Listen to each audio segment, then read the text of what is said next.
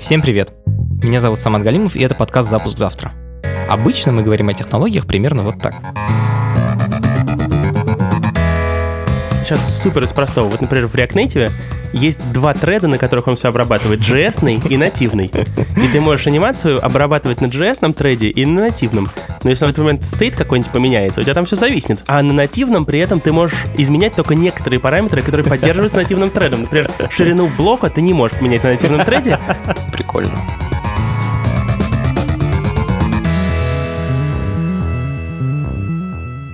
Как технический директор я пытаюсь разобраться, как устроены сложные и интересные штуки. Я зову профессионалов, с которым можно поговорить простым человеческим языком. Большую часть своей сознательной жизни мы проводим в мобильных телефонах. Это пространство, эту реальность создают дизайнеры. Они ее рисуют, они ее придумывают. Сегодня у нас в гостях очень классный дизайнер. Леша Ивановский был арт-директором культового проекта ВОЗ. А теперь он делает новое приложение V1D1, который запускается буквально на днях, может быть даже завтра, в котором он помогает людям творческих профессий стать более креативными. Как он это делает и почему мы столько времени проводим в телефонах, вот про это и хочется поговорить. Это подкаст студии «Либо-либо», и у нас есть партнер, сервис онлайн-образования Яндекс Практикум. Если вы хотите стать программистом, дизайнером или дата-сайентистом, идите на сайт Яндекс Практикум и учитесь.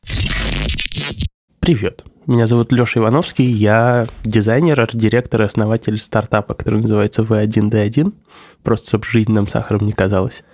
Я в протяжении последних 10 лет делал журналы, сайты, мобильные приложения, какую-то тьму разной графики, и, в общем, прошел довольно специфический, как мне кажется, путь. Ты начинал с бумаги или сразу начал делать веб? Я начинал еще более издалека, я начинал с трехмерной визуализации. Моя первая работа, когда я еще в школе был, я занимался трехмерной визуализацией домов. Это было... 3D Studio Max? Абсолютно. Вот это, это была супер классная работа. На самом деле, до кризиса 2008 года у компании недвижимости было много денег. Я рисовал дома для реклам. Потом э, я оказался в журнале Афиша, и дальше уже, конечно же, одна вещь потянула за другую, и я довольно долго сидел в бумажных изданиях. И после этого, да, был ВОЗ. Я на самом деле не помню, про что он был, но я помню, что когда ты его открывал каждый раз, ты не можешь предсказать, что тебя там ожидает. И он раз за разом ломал эти рамки того, что можно сделать в онлайн-медиа. И это, конечно, очень круто. Это правда было абсолютно уникальное, мне кажется, время и место. Я был там до запуска, и почти все время существования этого проекта я был арт-директором. И мы построили там систему, которая позволяла бесконечно экспериментировать. Была какая-то внутренняя задача прощупать рамки, ага, а вот так, а что можно вообще? Вот, а предположим, что можно все что угодно, и у нас есть, при этом вот у нас есть два дня, чистый HTML-страничка, безумный макет, берешь макет, берешь программистов и за день собираешь какую-то статью, где у тебя почему-то игра тест э, по нажатию на кнопку. Яблоко справа вылезает. Абсолютно. Я, я вчера, собственно, заходил, где-то по нажатию на кнопку вылетают разные части супрематических картин. И ты думаешь, с одной стороны, ва, почему? А с другой стороны, ну красно, что сделали. В смысле, это как-то весело было очень. А что, программисты, они как с ума не сходили? Или им тоже было по кайфу? А мне кажется, что вот в этом одна из э, каких-то сторон, которую мне удалось построить в дизайн-процессе, это просто какой-то веселый вайб, а давайте попробуем вот так, а давайте попробуем вот здесь, плюс во всех этих штуках я всегда очень сильно разбирался в технологиях того, что мы делаем, и придумывая это, ты просто как бы все время пытаешься немножко говорить на языке программистов, чтобы ты не просто пришел и сказал, ребят, здесь должно все взрываться, а чтобы ты примерно предполагал, ага, вот это у них Давайте займет... CSS Transition здесь сделаем. Ну да, это у них займет условно 3 часа, и это просто делает разговор сильно проще и сильно понятней. Это вообще идеальный разговор, когда к тебе приходит уже с примерным решением задачи. Мне кажется, что в моем определении дизайнера это уже не просто какая-то частая штука, это абсолютная необходимость. Мне иногда просто очень интересно закопаться в какую-то другую проблему, при том, что как стартап-фаундеру надо себя бить немедленно по рукам, потому что это просто смертельный яд. Так что я задачу себе максимально как бы сложную поставил. Человек, который минимально склонен к сфокусированному труду из дизайнерского бэкграунда, пошел продукты делать. Good luck. У тебя ничего не получается. Ух ты! Вот это неожиданно. Ух ты ты ты. Я просто открыл твой сайт в 1D1 и я сходу не понял, что вы делаете. То есть я знал, что вы помогаете креативным командам становиться более креативными, но вот по сайту ничего не понятно. Видимо, это, это и есть цель, да? Я в какой-то момент придумал название для своей автобиографии. Она должна называться «Жизнь как промах». Это, безусловно, промах. Мимо цели нет. Мы просто делали много итераций того, чем этот продукт занимается. Сейчас этот продукт выдает тебе ежедневные творческие задания, которые ты анонимно в групповой среде выполняешь. И главная задача – приучить человека к такой короткой, маленькой, рутинной доли творчества в каждом дне. Потому что на самом деле даже у очень прокачанных чуваков не всегда есть время и как бы среда для этого. Какие примеры заданий могут быть? У нас есть как бы несколько направлений блоков того, как мы все на это смотрим. Самый простой из них, они связаны с направлением твоего фокуса. Мы говорим, смотрите, друзья, сегодня мы смотрим на то, как в художественной истории люди занимались отражениями и работали с отражениями. Давайте сегодня мы посмотрим на отражение и сделаем видео с отражениями. Это самый простой, как бы уровня 0, минус 0 задание. И все, что тебе нужно сделать, это по-другому немножко посмотреть вокруг, и это правда круто работает, потому что ты вдруг видишь, мы гоняли тесты на довольно больших аудиториях, ты вдруг видишь 300 человек, которые фотографируют странным образом отражение, просто потому что мы как бы сегодня задали направление взгляда. Это главное, что мы делаем.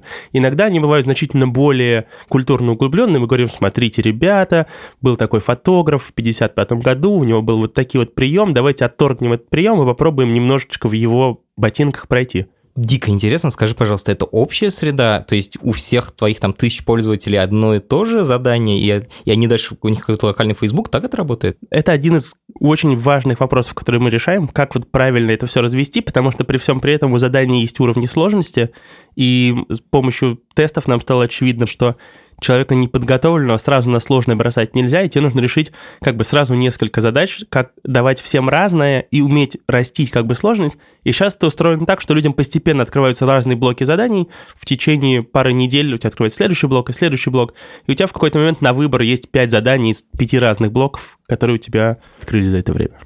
Но я абсолютно уверен, что эта штука еще несколько раз поменяется, потому что это на самом деле один из самых сложных и центральных кусков, как, собственно, провести человека по некоторому набору контента так, чтобы у него все время были люди вокруг, которые делают с ним одно и то же. Потому что все эти вещи интересны только в групповой среде. Когда ты смотришь, как делают другие? Да, потому что в этом, собственно, и есть вся прелесть. У вас получается такая микро-выставка на день угу. одного творческого жеста. И весь кайф, на самом деле, именно в совместности. Так, все, ты продал, я хочу туда зайти. Что нужно сделать? Мы закончили гонять тесты, но вот у вас подкаст называется? Запуск завтра. Запуск завтра. Ну, без шуток, я планировал завтра. Я сейчас абсолютно не шучу. У меня Apple approved уже билд. Я планировал завтра нажать на кнопку «Опубликовать э, штуку». Вот сегодня у нас там есть пара новых коммитов, которые надо во все это влить. Вот сейчас Андрей, мой напарник в Нью-Йорке, проснется, мы все это сделаем. И, в принципе, без шуток завтра у меня стояла задача нажать на кнопочку «Опубликовать». И первая версия, которая будет довольно ограничена по контенту, но зато открыта для всех, будет, собственно, в App Store. Офигенно. Я взял фритатив в руки, у меня в руках телефон Лёши, и здесь что-то происходит. Ну, просто, господи, что здесь происходит? Ай-я. Я чувствую себя в ВОСе просто. Ай-я. Сверху написано один ответ, дальше а. наложен две фотографии, причем совершенно безумные. Первая это ноутбук сфотографирован, а вторая вообще что это? В левом нижнем углу какой-то луна, я не знаю, которую сдавили на 60%. И в центре звезда. Да, но самое хитрое оказывается, О. оказалось, что... О, что-то Есть произ... анимация. Что-то произошло. А, сторис. Ну, господи, это сторис. Это просто тестовая билда, в которой ответов нету. В смысле, сейчас просто нет людей, которые это делают. Короче, я не понимаю. Смотрите сторонам, найдите отражение, сделайте глубокий вдох. Понятно. Снимите видео. Все, вот, понятно. Слушай, нормально, можно пользоваться. Только я не понял, как в видео это сделать. О, там только одна видео. кнопка. Угу. И это, я не понял, что это кнопка, там звезда какая-то. Ну, знаешь как. Но она вместе, Деф... где прицел. Define кнопка. Хорошо. Я сделал видео, оно загрузилось. Классное приложение. Ну, в смысле, я, конечно, хочу, ну, на самом деле, я хочу просто посмотреть, что другие делают. Именно, в этом все, весь прелесть. Причем мы тестировали разные размеры групп, и оказалось, что чем больше, тем лучше. Мы сначала думали, надо собрать маленькие кастомные группы, 20 человек вместе. И оказалось, это совсем не работает, потому что из 20 человек 5 человек сделают, а 5 ответов ничего не делают. О, я получил плюс 2 к дисциплине. Вот, ну, видишь. Очень ответственный человек. Просто потому, что я вчера что-то сделал уже. Ну да, конечно, мы трекаем параллельно какие-то вещи, разные задания привязаны к разным навыкам. Какой-то из них про придумывание, какой-то из них про смотрение вокруг, какой-то из них про комбинирование вещей. Мы какое-то количество итераций прошли, и это было, это уже, конечно же, последствия довольно большого итеративного процесса, но это, я абсолютно уверен, что со следующие полгода поменяется абсолютно кардинально. Ну, это такой персональный коуч. Да, возможность на 10 минут вместе с другими людьми немножечко выключиться и сделать какую-то сильно другую вещь, просто, правда, посмотреть по-другому вокруг, это иногда очень помогает просто освежиться. Знаешь, это как хорошая видеоигра, только не, ну вот. Только не проиграть. В этом есть такой да. странный, парадоксальный, как будто бы петля, которая заключается в том, что с помощью цифровой среды мы просим людей внимательнее смотреть на, на то, что вне этой цифровой среды. То есть мне бы очень хотелось, чтобы люди внимательнее смотрели вокруг, но я абсолютно не лудит. Я понимаю, что мне не вызывает вопросов то, что люди много смотрят в телефоны. Мне кажется, что решение проблем лежат не в отказе от всех этих вещей, а как Большим бы наоборот, технологий. абсолютно, как бы насквозь. Что ты как бы с помощью этих технологий должен туда и, и идти. Ну, это типа Pokemon Go, только поумнее. Я не хочу говорить умнее, не умнее, но это Ну, Требуется более, больше более инвестиций интеллектуальных. я бы сказал, более арти. Вот он более арти, и поэтому это, это его плюс и минус. Плюс в том, что как бы в принципе арти приложений довольно мало, потому что приложение это фундаментальная функциональность просто из того, как они были изначально придуманы. Там приложение это калькулятор. Он Какие-то очень понятные задачи решают. И поэтому, конечно же, у нас огромные проблемы с поиском рынка, того, как, собственно, кто это, что это за люди, как это правильно продать. Это впереди как раз у нас главная задача, которую мы будем решать, потому что, например, особенно в России B2B продажи такого, это довольно специфическое занятие. Я в некоторых больших корпорациях был, где, конечно, на меня смотрят немножко с пришером такие сотрудникам, творческие задания, like for real. Дальше, может, там медитировать будем. Кстати, на Западе очень любят медитировать. Абсолютно. И это и, и, и как бы изначально, видишь, все это заведено как эм, американская компания. Мы довольно много посетили в Нью-Йорке, и там действительно ощущение, что там это объяснить и продать сильно проще даже в большие, как будто бы вообще не арти компании, потому что просто как бы количество инвестиций в одного сотрудника сильно больше из простого очень на самом деле уравнения, что прибыль на одного сотрудника сильно больше. Расскажи, пожалуйста, ты занимался когда-нибудь продуктом в смысле условно там мессенджер, еще что-то такое? Ну вот мне кажется, я сейчас последние два года занимаюсь продуктом, вот именно в смысле только заниматься продуктом. Ни я, ни мой напарник никогда компании не делали. А, здесь кто напарник и как вы делитесь? Мой напарник Андрей Кески. Мы с ним очень давно уже вместе поделали много разных отдельных продуктов, и потом постепенно вот перешли на это, я нашел под этот проект немного денег, мы занялись им целиком, надо понимать, я не делал продукты, я не делал приложения, он ничего не писал на React Native, язык программирования, на котором сейчас модно писать приложение, пишешь один раз, работает в iOS и в Android. Все, что можно было не так сделать, вот мы все вот взяли, собрались и пошли просто в жерло вулкана. Вам просто хотелось. Ну да. Мгм. Вот сейчас запускаетесь, какой план дальше? У вас там run rate, вот этот burn, Ну, как у вас? Да, потому что все задачи, которые стоят перед нами, это задачи бизнесовые сейчас. Сейчас главное понять, где есть клиент, кто есть клиент, потому что мы будем запускаться и здесь, и в Америке. Эм, Можно из этого сделать подписку, если это подписка, то сколько она может стоить, и в общем... Потому что примеры успешного такого есть. Вот э, все говорят только одно, когда вы будете делать приложение по подписке, всегда добавляйте годовую, это будут ваши самые классные ребята. Чтобы ты сразу побольше денег заплатил. И, собственно, вопрос, как вот это, для кого в этом есть ценность, сколько они готовы за эту ценность заплатить, это есть самый главный для нас вопрос, который мы сейчас будем решать в очень ограниченные сроки, которые у нас есть. Мне кажется, что действительно в Америке это особенно проявлено, что есть два больших пути. Путь больших корпораций, условного Netflix, Facebook или Google, и много молодых людей не выбирают это, ну, по довольно очевидным причинам, потому что зона твоей персональной ответственности не очень высокая, скорость твоего внутреннего роста не очень высокая, и для людей, особенно в начале карьеры, если это первично для них, а не, допустим, не деньги, то они абсолютно разумно выбирают не эти места. То есть это такой путь образования, развития. И Э, вы помогаете как раз этому развитию.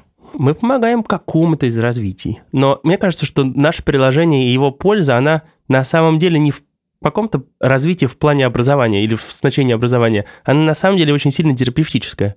Ну, то есть тебе нужно сделать что-то, что людям, что людям интересно и что людям важно. И для нас это особенно сложно, потому что, как бы, понимаешь, как только ты начинаешь говорить про тему творческого развития, то я очень люблю слово кринж, оно теперь проникло в русский язык, то возникает абсолютный кринж, и я понимаю, потому что у меня возникает мега кринж. Ну, то есть, как, ну, творческое развитие. Ты себе представляешь людей, которые говорят, почувствуй свою движение своей руки.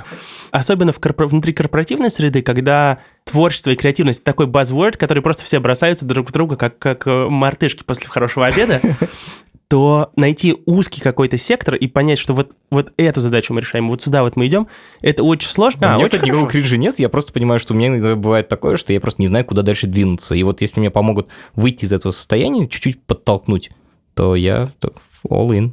Я этим хочу пользоваться, несмотря на то, что я не дизайнер. Она для В меня этом- напоминает что-то про Зельду, но это такая игра, в которой мальчик бегает по, большой, по большому открытому миру. И она, видеоигры для меня, хорошие видеоигры, это всегда про свободу, Мгм. про творчество. То, что ты делаешь просто ради себя, а не потому, что тебе кто-то сказал это сделать.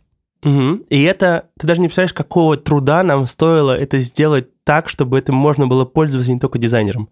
Потому что, мне кажется, это одна из огромных проблем дизайнеров, в том числе и молодых, к которым я тоже причисляю. Ну, как бы, ну, у меня есть какой-то опыт, но это, знаешь, не вся моя жизнь. Я не так много в этой профессии. Спроектировать вещь, которая как бы сделана не для тебя, для дизайнера очень сложно.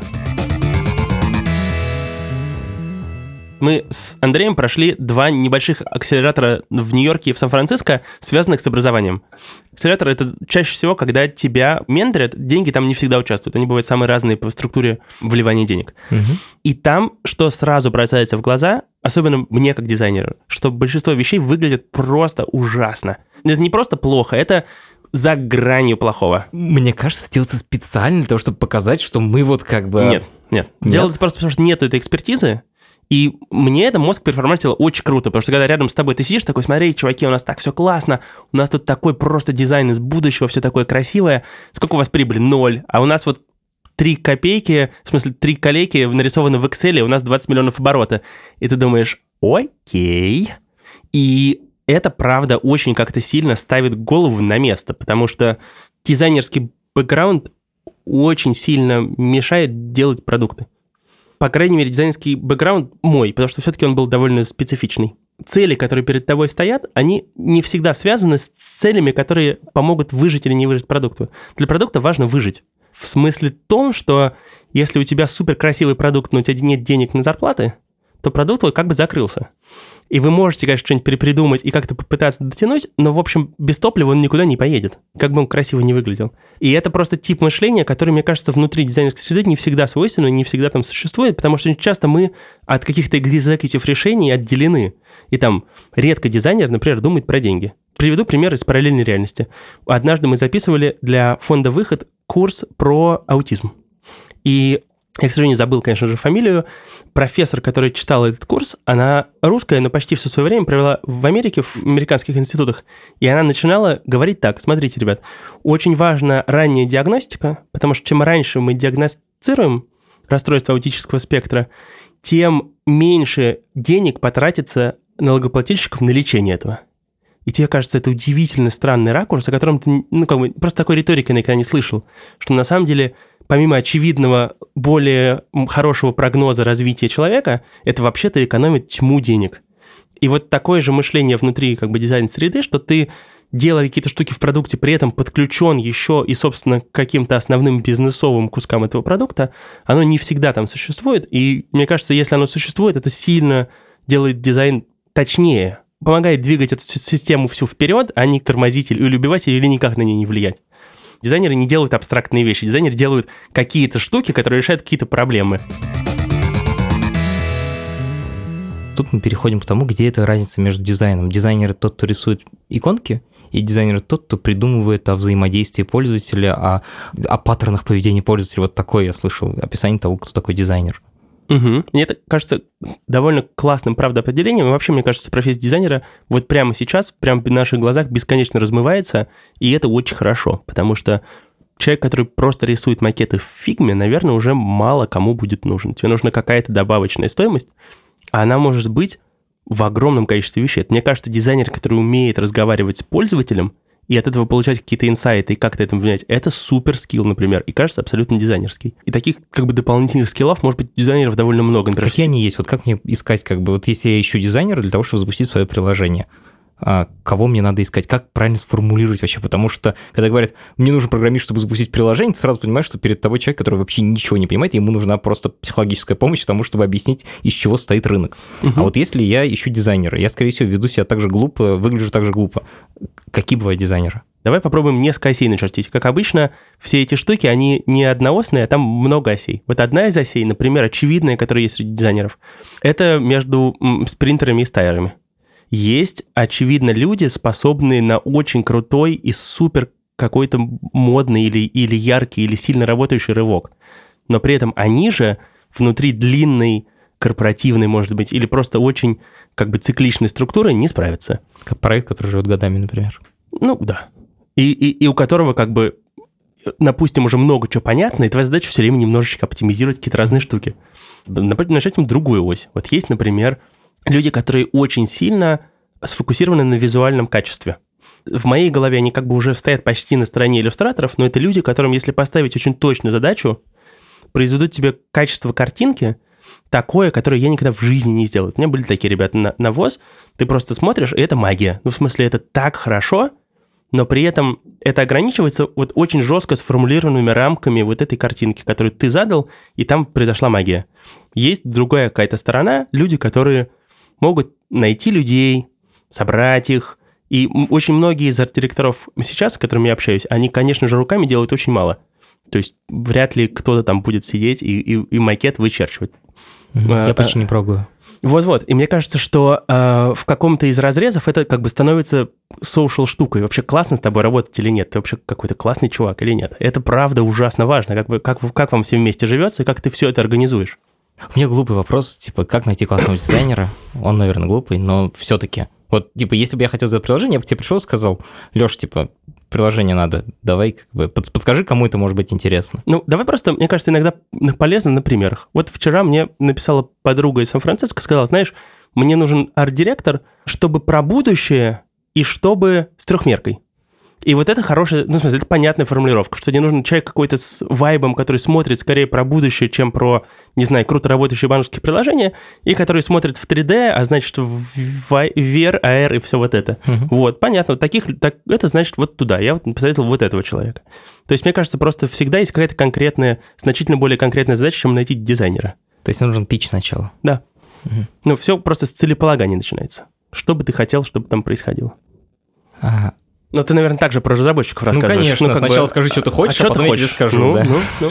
Может, тебе вообще прогать не надо. Ну, ну смотри, вот мне, давай на секунду в этот момент поговорим как раз про то, как расползается профессия дизайнера, потому что, мне кажется, это очень интересно. Вот, например, все приложения связаны так или иначе с анимацией. Угу. Приложение без анимации почти никогда ты не увидишь. И анимация – самая сложная штука, которую надо передача от дизайнеров-программистов всегда ломается. Вот. И, и мне, у меня ровно такое же ощущение, что анимация, она находится в такой странной серой зоне, она очень завязана на технологию. То есть, если сейчас супер из простого, вот, например, в React Native есть два треда, на которых он все обрабатывает, JS и нативный. И ты можешь анимацию обрабатывать на JS треде и на нативном. Но если стейт какой-нибудь поменяется, у тебя там все зависнет. Ну, дернется. Ну, дернется, скажем так, да. И, а на нативном при этом ты можешь э, изменять только некоторые параметры, которые поддерживаются нативным тредом. Например, ширину блока ты не можешь поменять на нативном треде, и топ не можешь поменять, или margin. А вот транслейт его подвинуть или поскелить можешь. И у тебя на нативном будет всегда 60 FPS, а на JS не всегда. И вот как бы, вот тебе принесли такую штуку, и ты такой, подожди, а чья, как бы... А, а теперь представь, что дизайнер всего этого не знает, и он рисует анимацию. Абсолютно, абсолютно. И оказывается, что это супер дизайнерская задача, поэтому ну, для моей мамы, чтобы она понимала, разница будет в том, что если дизайнер это знает, то у тебя приложение будет работать плавно, как в кино, как в хорошей анимации. А если этого не знает, то у тебя будет иногда как бы нормально все, а иногда так чук и дернулось чуть-чуть, чук и дернулось. И вот это ощущение дергается, оно обычно очень сильно понижает качество. То есть да. ты понимаешь, что люди не докрутили. И среднее качество приложения сейчас такое, особенно больших, к которым мы привыкли, что мы сразу же обращаем на минимальные задержки внимания, потому что все большие приложения, которыми мы пользуемся, так хорошо сейчас отлажены, что тебе 200 миллисекунд задержки где-нибудь в твоем сразу будет бросаться в глаза. И это, на самом деле, дико несправедливо, с одной стороны, потому что типа у Фейсбуке есть команда из там 30 человек, буквально ага. 30 человек на каждой, сука, платформе, ага. которые делают эти сраные анимации. Ага. А у тебя есть как бы полтора человека в подвале, и вы пытаетесь сделать то же самое. И, и, и люди открывают твое приложение наряду с Facebook. Они открывают Facebook, открывают твое и говорят, а что это у тебя анимация такая да? стрёмная? Добро, и добро так, пожаловать в мой мир. Я решение только одно смог придумать. Я просто буквально два месяца назад переписал все анимации. Просто взял руками, все переписал. Сам. Сам. Окей. Ну, это вот, такое решение, ну, знаешь? Решение так себе. Ну, как бы, вот э, э, в яхтинге есть такой термин short-handed sailing, когда ты управляешь лодкой в недостаточном количестве команды. Угу. И у тебя любое создание продукта, особенно на начальной стадии, это всегда short-handed sailing. Ну, ты не можешь сказать, у моего напарника Андрея задач, ну, там, на 120 часов в день. И ты не можешь сказать, знаешь, Андрюх, мне мог ты, пожалуйста, потратить часов 10, чтобы как там поплавнее анимация работала? И оказывается, что, ну, вот это твоя дизайнерская задача. Если ты хочешь, чтобы взаимодействие пользователя с твоим приложением было настолько хорошим, как ты хочешь, чтобы оно было, мы еще все равно очень далеки от этого, то ты как дизайнер вот решай. Сразу хочется спросить, а где вот эта грань? Разве не так, что если ты сделаешь классное приложение, у которого, которое решает задачу пользователя, то им будет посрать на анимации? Да. И это тоже абсолютная правда. Точка. Давай конкретное приложение, в котором один баланс в одну сторону или в другую. Вау. Баланс в одну сторону или в другую. Окей, э, приложение, когда запускалось, приложение VSCO, которое в, все называют Виска. Видео редактирует для Инстаграма, да? Э, Фото редактирует для Фото Инстаграма. редактирует для Мгм. Оно, когда вышло, оно выглядело просто убер модно. Оно выглядело очень странно. И потом им пришлось довольно резко все это скрутить, потому что они начали очень сильно расти. Или Snapchat, когда вышел, э, и мне кажется, это было супер крутое решение, потому что в Нью-Йорке есть зарисовка, где э, на место преступления приходят два полицейских, и там сидит человек, взорвавшийся головой, у него нет головы. И он говорит, ой, еще один 30-летний попробовал в Snapchat разобраться. И это было, правда, крутейшее какое-то странное интерфейсное решение, которое вдруг поставило, они вдруг решили интерфейсом э, разграничить, э, не знаю, умышленно или неумышленно, разграничить людей. И вдруг твоя мама там не могла оказаться, потому что она бы не справилась с этим интерфейсом. Как бы вроде и супер странно, а вроде бы и задача очень крутая решена. Я не знаю, если честно, просто была ли такая задача поставлена. Но она вот так вот решилась. Сложно привести пример такого вот какого-то Ты очевидного играешь? дисбаланса. У очень многих приложений, особенно если у них сложный интерфейс, ты в сторис Инстаграма зайдешь первый раз, тебе покажут внутри сторис, как эти сторис создавать. А мне всегда казалось, что это как раз типа признак того, что сдался, когда тебе нужно объяснить интерфейс, нет? Если он достаточно сложный, ну вот, например, у тебя есть как бы два решения. Вот в Инстаграме это в какой-то момент и у нас. Ты можешь пинчем уменьшить картинку. Сейчас у большинства приложений эта функция как бы по дефолту встроена. И людям на самом деле не нужно объяснять, что если ты пальцами пинч тузом, это жест называется, и в какой-то момент уже можно не объяснять. Но в какой-то момент, когда это было не везде, или когда в Инстаграме этого сначала не было, тебе вообще-то нужно объяснить, а как человек об этом догадается? Случайно наткнется, и тут как бы начинается трейдов, что, окей, ты мог бы сделать какой-нибудь ползунок, который бы увеличивал или уменьшал эту картинку, и не нужно было бы тогда объяснять. Но кажется, тогда не очень классный интерфейс, потому что все-таки у интерфейса люди проходят кривое обучение.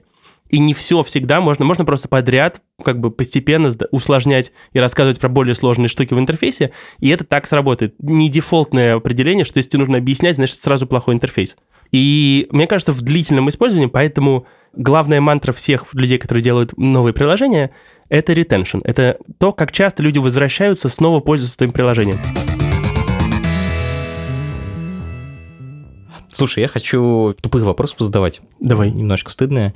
Вот Я у меня, обожаю тупые вопросы. у меня на домашнем экране типа 4 приложения мессенджеров. Facebook Messenger, WhatsApp, Telegram, Messages, то есть iMessage э, в айфоновский, и Signal еще есть, сигнал Мгм. шифрованный. Чем они отличаются? Знаешь, мне кажется, что в этом вопросе самое интересное, почему ты задаешь такой вопрос дизайнеру. Потому что мое сейчас абсолютное ощущение, что ничего из этих мессенджеров или их успехов, неуспехов не связано с их дизайном. Это легитимный ответ. Да, потому что мне кажется, что это не вопрос дизайнеру. Мессенджер — это классический chicken and egg problem, да, что проблема курицы и яйца, что кто из твоих друзей пользуется каким мессенджером, тем ты и пользуешься. И поэтому задача мессенджера — набрать много людей сразу, чтобы все твои друзья были там, тогда ты тоже будешь там. Из всех телега работает в 10 раз быстрее. Это супер классно. Но все эти вещи не связаны напрямую с дизайном. В мессенджере большое количество паттернов поведения уже придумано. Условно, ни один из этих мессенджеров себя не покорил тем, что там есть какая-то дополнительная функция, которой нет в соседнем. Да, есть, правда, исключения. Стикеры в Телеграм? Нет, стикеры я ненавижу. Я просто тушь... Я э, просто одно- я выхожу из этого помещения прямо немедленно. Человек, который говорит, что он ненавидит стикеры, я не понимаю, как Ну, Я не пользуюсь. Это неудобно просто. Я не могу А, ну, нормально посмотреть. Там Ага, нет нормального превью стикеров, и поэтому все ничего не работает. Окей. Ну я просто старпер. Окей, окей, я старпер. А в ТикТоке вы все сидите? Нет. Я вообще... Do you even have a life? ТикТок это просто лучшее, что случалось с человечеством, когда бы было. Серьезно? Да, невероятно уродливый интерфейс, работает как часы. Вау, надо попробовать. Ну, это просто среда, которая смогла как-то так себя построить, чтобы стимулировать в людях иногда, правда, дичайше крутое остроумие. Там mm. это просто такой цикл, где люди друг перед другом выпендриваются, повторяя мемы, которые ходят там волнами, как волны инфекции по планете, и иногда это выходит на уровень абсолютно божественного качества. Сорян, но я хочу поговорить про зависимость и про то, Давай. где проходит эта граница, когда ты начинаешь просто реально манипулировать нами угу. и использовать какие-то черные приемы. Это мне кажется, супер важный вопрос. Он как бы лежит в зоне моральной ответственности дизайнера, как ни странно. Я для своей мамы просто раскрою вопрос, типа, почему я так часто открываю Инстаграм? Угу. Просто есть люди, у которых работа сделать угу. так, чтобы люди угу. во всем мире побольше открывали Инстаграм, почаще. Как бы, окей, давайте представим, что весь мир живет так. И это мир, в котором я не хочу жить. I don't, I, I don't want to live on this planet anymore. Я надеваю рюкзак, и как бы... Ты не можешь каждый раз ходить от этого разговора, но у него был ракетный ранец, он мог. Как бы это вот этот разговор, потому что должно быть место для другого. В смысле... Особенно если дизайн, наверное. Дизайн вышел... Я из э, наскальных рисунков и из религиозных изображений, и как бы в нем глубоко внутри закопана супер сила влиять на людей вокруг. Ты можешь поэтому, не мне только кажется... на проценты конверсии, ты хочешь сказать.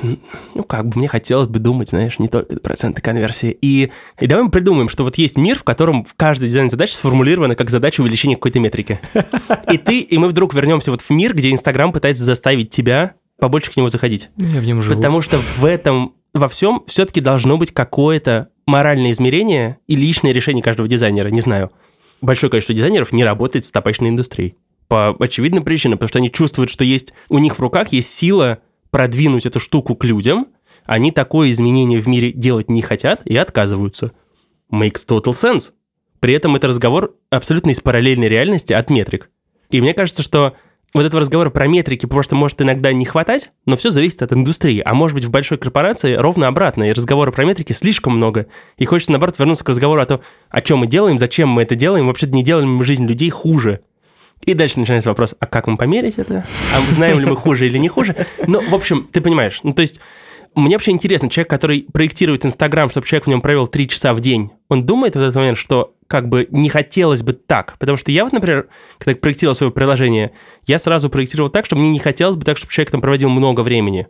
То есть мне бы казалось, минут 15-20 в день – это максимум, чтобы хочешь, чтобы человек там провел. Если больше, а зачем? Ну, мне кажется, тогда я забираю у человека какую-то важную штуку, ну, лучше там детей по голове погладь и, и, и посмотри по сторонам, займись каким-то человеческим деятельностью. Знаешь, если бы это был парень, который или девушка, которые сидят в подвале, и у них там есть приложение Инстаграма, они его программируют, они, может быть, подумали бы об этом так.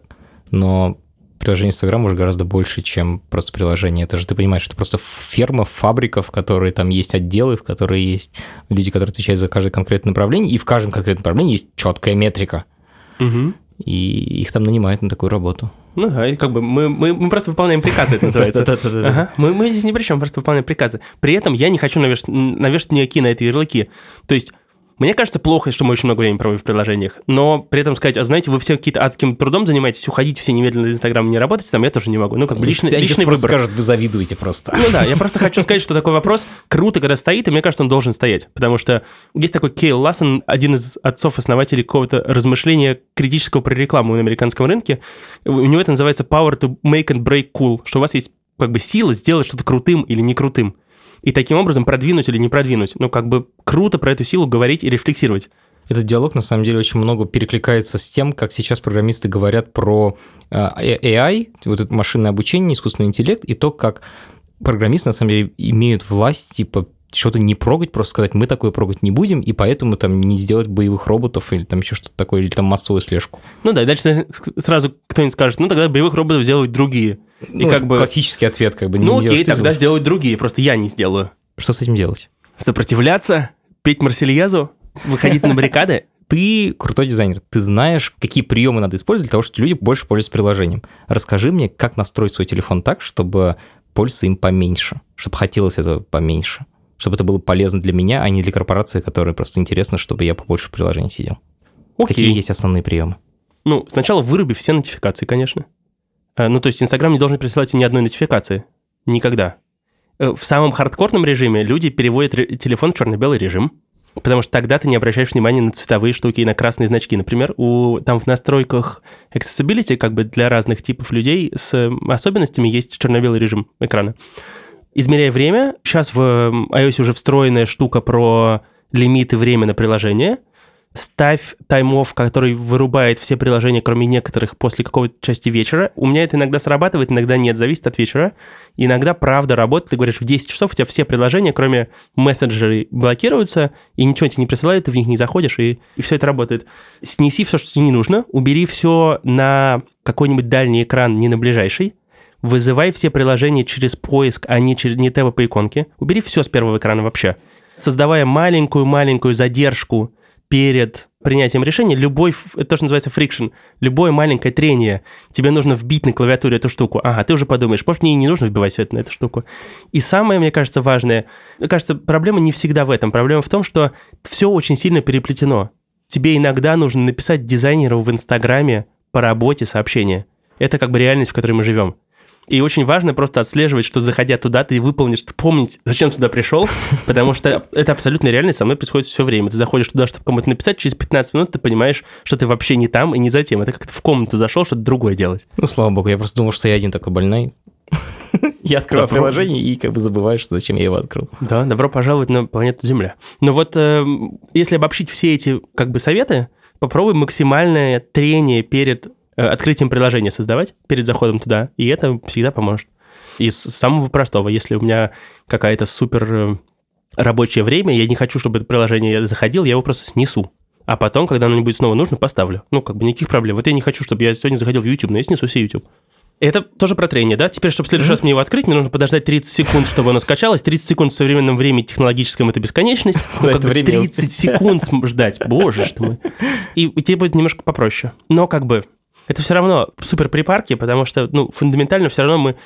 Неравная это... борьба. Не, даже не то, что неравная борьба, просто нам это правда нужно. Ну, в смысле, что мы доходим не потому, что мы какие-то Crack неправильные, addicts. и да, и какие-то крэк addicts. Ну, много из этого, не знаю, про тупо про Инстаграм. Для людей в творческой индустрии Инстаграм давным-давно место профессиональной работы, ты там презентуешь свою работу. Мы в том числе поэтому это нам в разговорах с, с людьми, которые тестили наше приложение, много говорили, что как только в этом приложении появятся подписи, имена и уйдет анонимность, это будет еще один Инстаграм, и это вообще не нужно. Потому что как раз мы все время пытаемся сделать среду, где можно делать значительно менее отполированные работы. Экспериментально. Да, ну чтобы такой как бы черно... для черновиков и набросков скорее. И поэтому, ну, как бы можно сказать, вот, давайте все не пользоваться Инстаграмом, но это такой совсем популизм, потому что это просто все уже так сильно вплетено в нашу жизнь, но тебе нужно просто как-то выбрать свое отношение к этому и как-то с этим настроить механизм своей работы. Спасибо большое, Леша. Вы как дизайнеры создаете реальность, в которой мы все живем. Спасибо тебе большое, что пришел и рассказал о том, как это происходит, какие тут есть правила. Спасибо большое, мне ужасно было интересно этот разговор. Дизайнеры — это не единственные люди, которые создают реальность, в которой мы живем. Окей. Ну, дизайнеры, которые умеют прогать, мне кажется, вот они создают реальность. Мне кажется, люди с табличками Excel в костюмах создают реальность. Это подкаст студии «Либо-либо», и мы его сделали совместно с сервисом онлайн-образования Яндекс Практикум.